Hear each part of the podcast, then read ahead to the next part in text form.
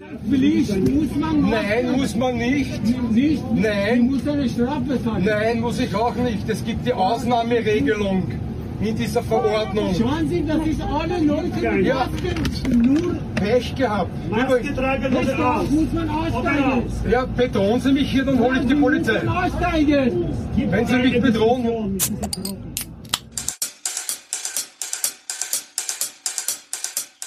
Hallo und ganz herzlich willkommen zu Brotherhood, dem aktivsten Podcast der Podcastlandschaft. Mit Friedrich und Johann. Episode 91. Es Herbst schon. Ja, hallo Friedrich. Hallo Johann. Ich begrüße dich ganz herzlich und wir begrüßen natürlich alle Zuhörer und Zuhörerinnen dieses Podcastes. Äh, wir haben es ja gerade gehört, das war ein äh, Mitschnitt quasi von, den ich online gefunden habe, aus einem Linienbus in Österreich. Und ich glaube, dieses Problem, das, also es zeigt quasi ähm, ein Mann, der in einem Verkehrsunternehmen quasi nicht aussteigen will, weil er keine, er trägt halt In keine Maske. Verkehrsunternehmen? In einem, in einem öffentlichen Äh, Verkehrsmittel. Ja. beim Knoten, genau, in einem Bus äh, von einem öffentlichen Verkehrsunternehmen in äh, Österreich quasi nicht aussteigen will. Und die Leute sagen halt, er soll aussteigen, weil er keine Maske trägt. Auch der Busfahrer sagt das und er sagt halt, nein, es gibt eine Ausnahmeregelung und bla bla bla. Im weiteren Verlauf sagt er halt auch noch, dass schon in Deutschland drei Kinder an den Masken gestorben wären.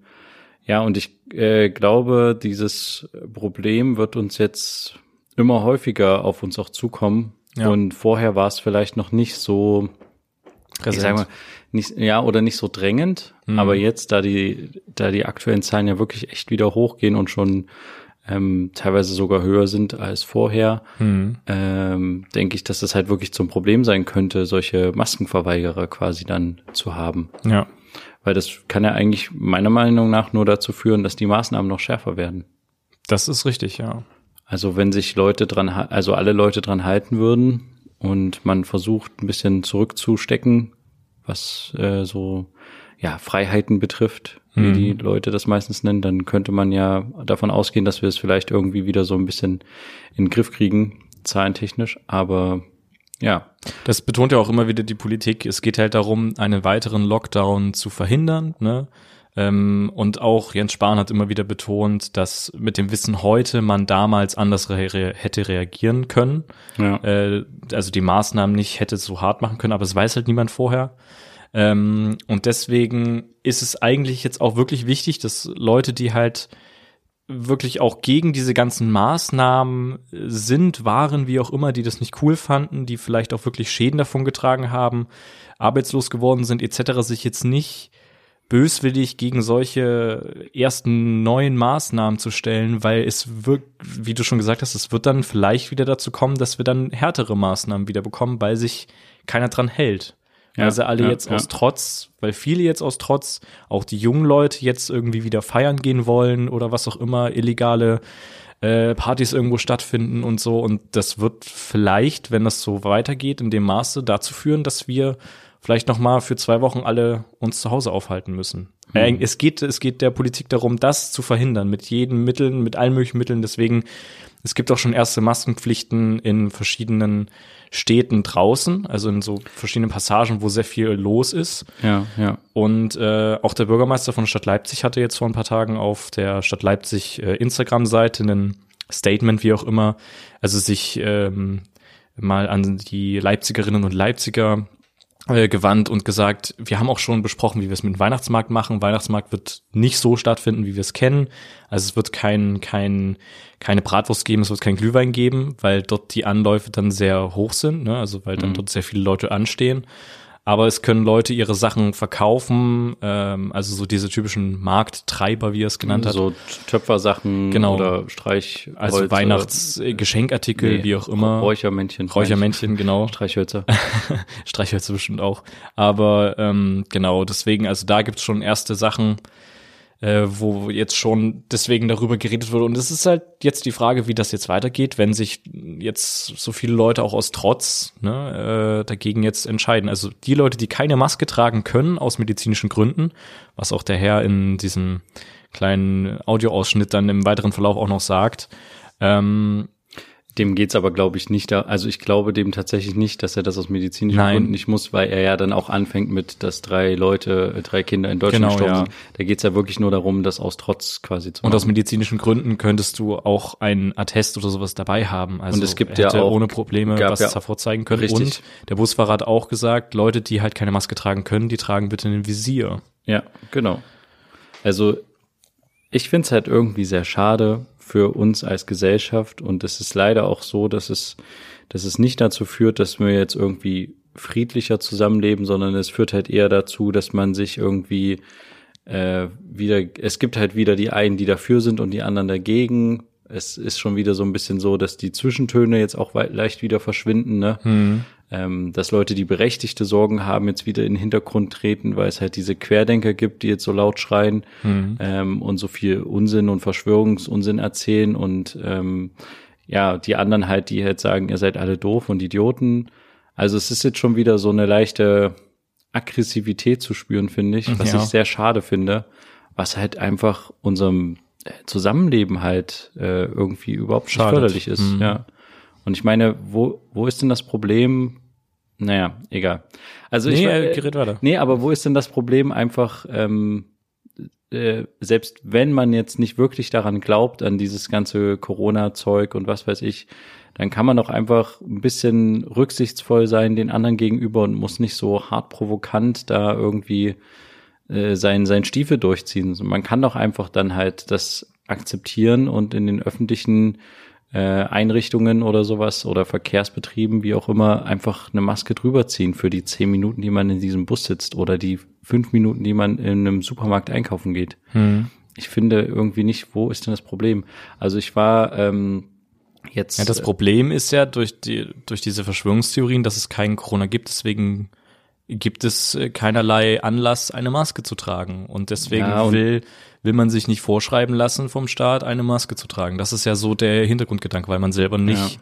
vor allen Dingen auch dieses, dieser Satz, ich glaube nicht an Corona, das ist keine Glaubensfrage. Das ist entweder es, es, es, es, existiert oder du, also weißt du, das ist irgendwie, ich glaube nicht an Corona. Das ist irgendwie, finde ich, eine komische Formulierung. Das Ja. ist ja nicht wie, ich glaube an Gott oder ich glaube nicht an Gott. So, da kannst du es halt nicht so ganz wissenschaftlich nachweisen, aber Naja, ja, für, für die Leute ist es, glaube ich, tatsächlich schon ein bisschen religiös. So, dieses, also eigentlich Okay. ist deren, deren, deren Widerstand teilweise schon, hat schon fast religiöse Züge, finde ich, an manchen Stellen. okay. Ähm, oder sie sagen halt, sie haben die als einzige quasi die Wahrheit und das alles andere ist halt ein Mythos und äh, ähm, Und wir werden alle aufwachen. Richtig, ja. genau. Mhm. Das hat schon irgendwie was, ähm, hat schon religiöse Züge. Gerade dieses Aufwachen. Mhm. Ich meine, das sind ja so Wörter, so Erleuchtung oder sowas, sind ja auch so religiöse Wörter, die du halt auch bei so Sekten oder sowas, meinetwegen, hast du auch ganz normal beim Christentum oder sowas, Ja. ne?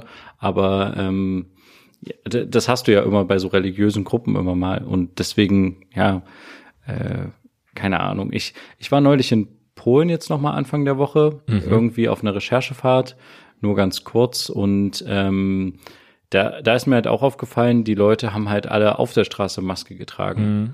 Und in Polen sind die Zahlen wohl auch echt nicht so toll. Und ich kann mir halt vorstellen, dass das halt einfach nochmal anstrengender ist, wenn du halt draußen unterwegs bist, irgendwie irgendwo langläufst oder so und du musst halt draußen die ganze Zeit eine Maske tragen. Also ich fand es jetzt nicht so schlimm, ne?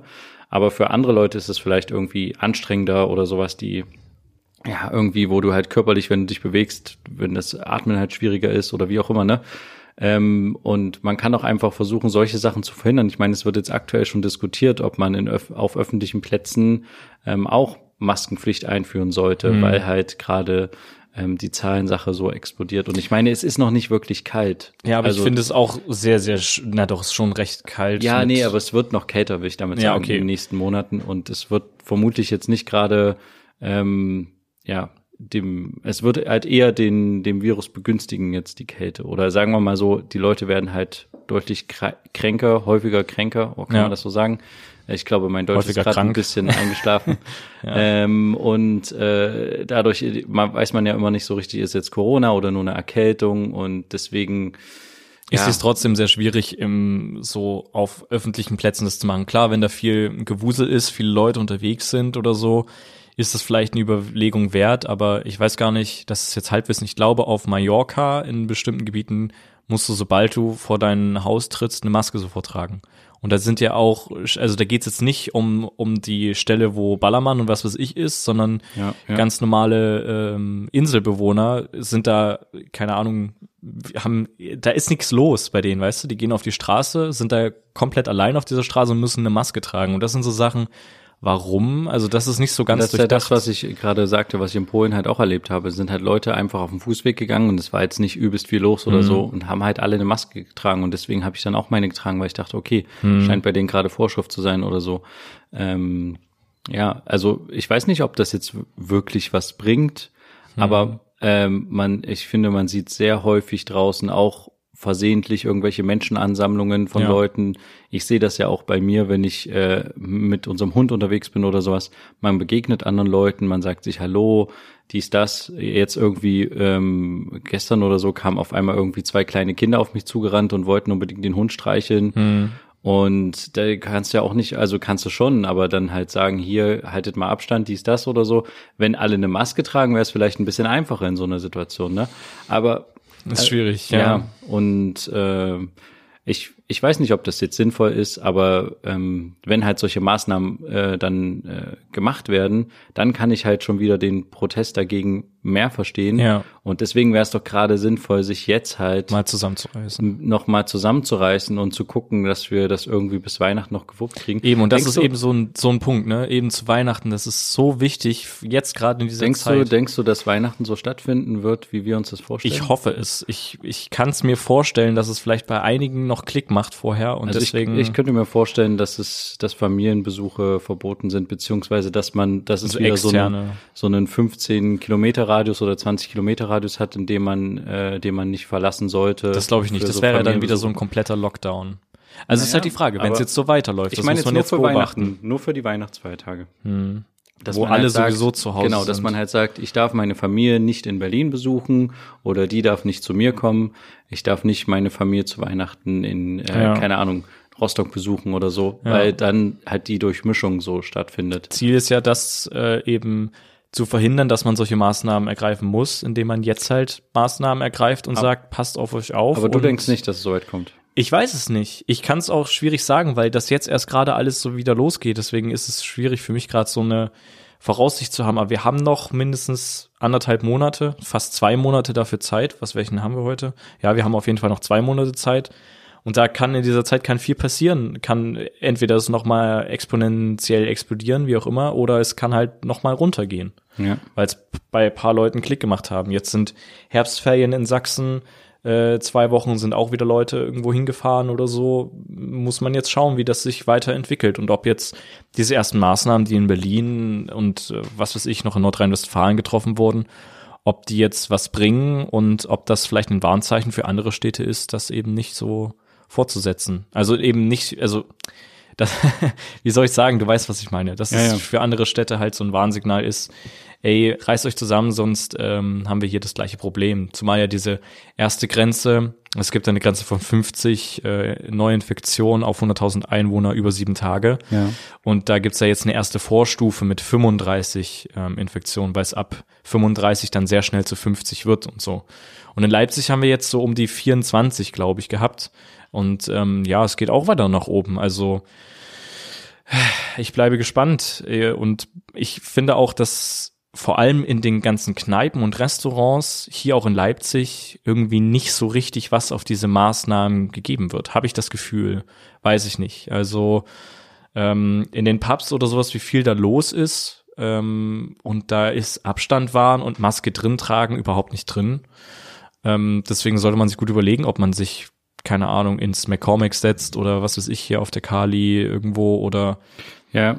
Ist halt schwierig. Oder auch der Dönerladen oder auch ein kleines chinesisches Restaurant oder was weiß ich. Ich weiß nicht, ja. da muss ein bisschen mehr passieren, finde ich. Also da muss ein bisschen strenger nochmal drauf geschaut werden. Also ich äh, habe jetzt auch für mich so beschlossen, ich mache jetzt äh, verschiedene Sachen nicht mehr. Also Mhm. ich hatte das letzte, was äh, ich oder beziehungsweise wir jetzt hatten, war eine Jugendweihe Nachfeier. Die quasi ähm, nachträglich jetzt gemacht wurde, weil die schon mal zu Corona ausfiel. Und da wurde halt äh, von der Familie her eingeladen und dann ähm, ist man halt zusammen äh, bohlen gegangen.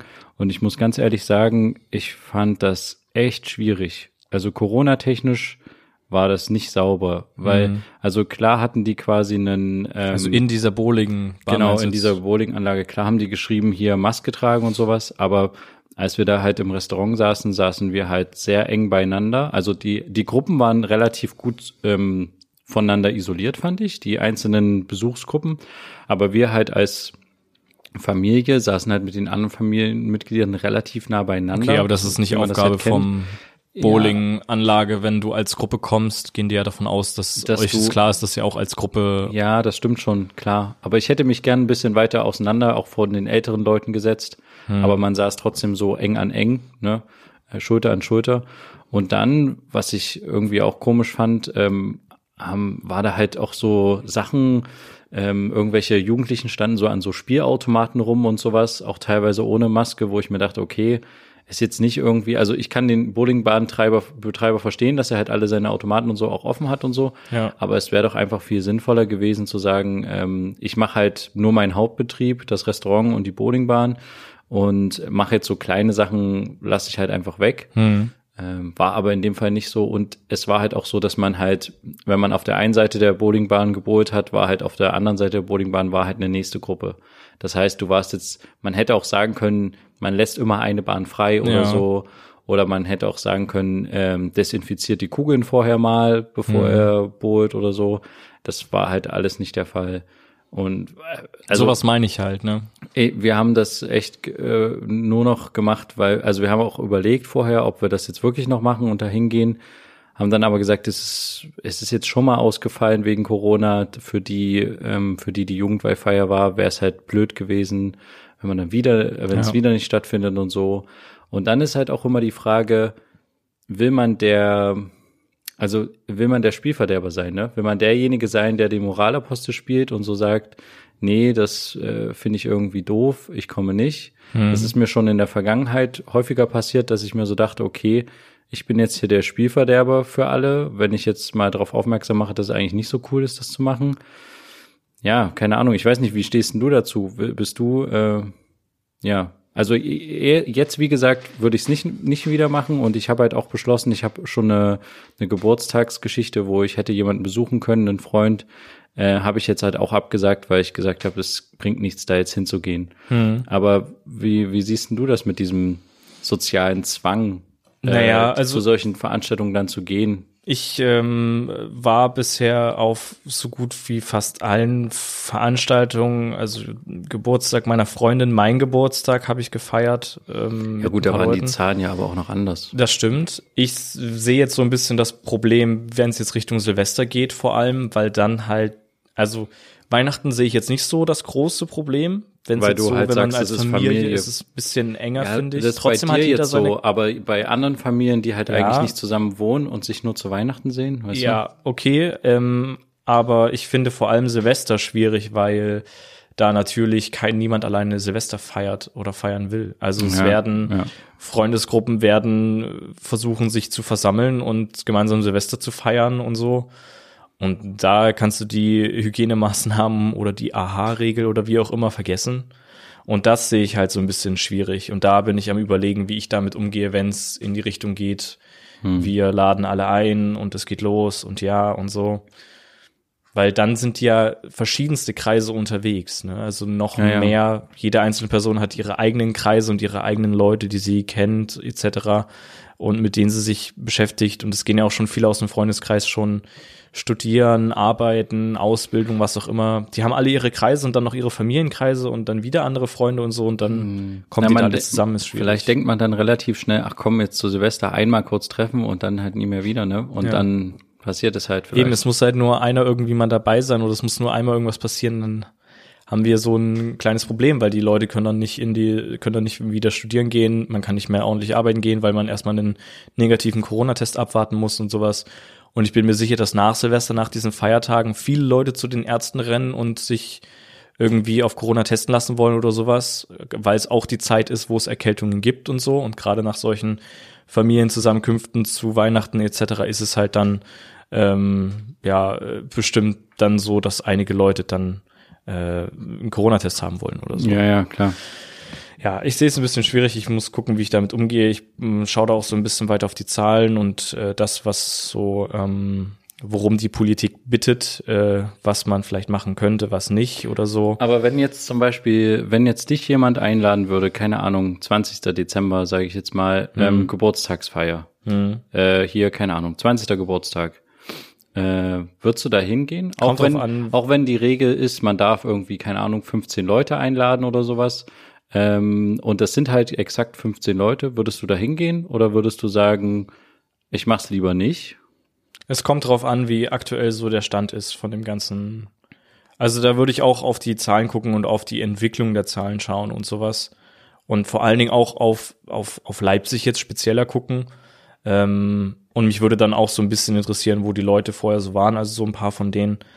Ich würde ich weiß es nicht. Ich weiß nicht, ob ich es machen würde oder nicht. Das würde ich in der Situation entscheiden. Okay. Weil es ist dann natürlich schwierig, am Ende der Buhmann zu sein. Allerdings finde ich, dass jeder das irgendwie respektieren sollte, genau in so einer Zeit jetzt, dass man sagt, ich komme lieber nicht oder sowas. Schwierig. Ja.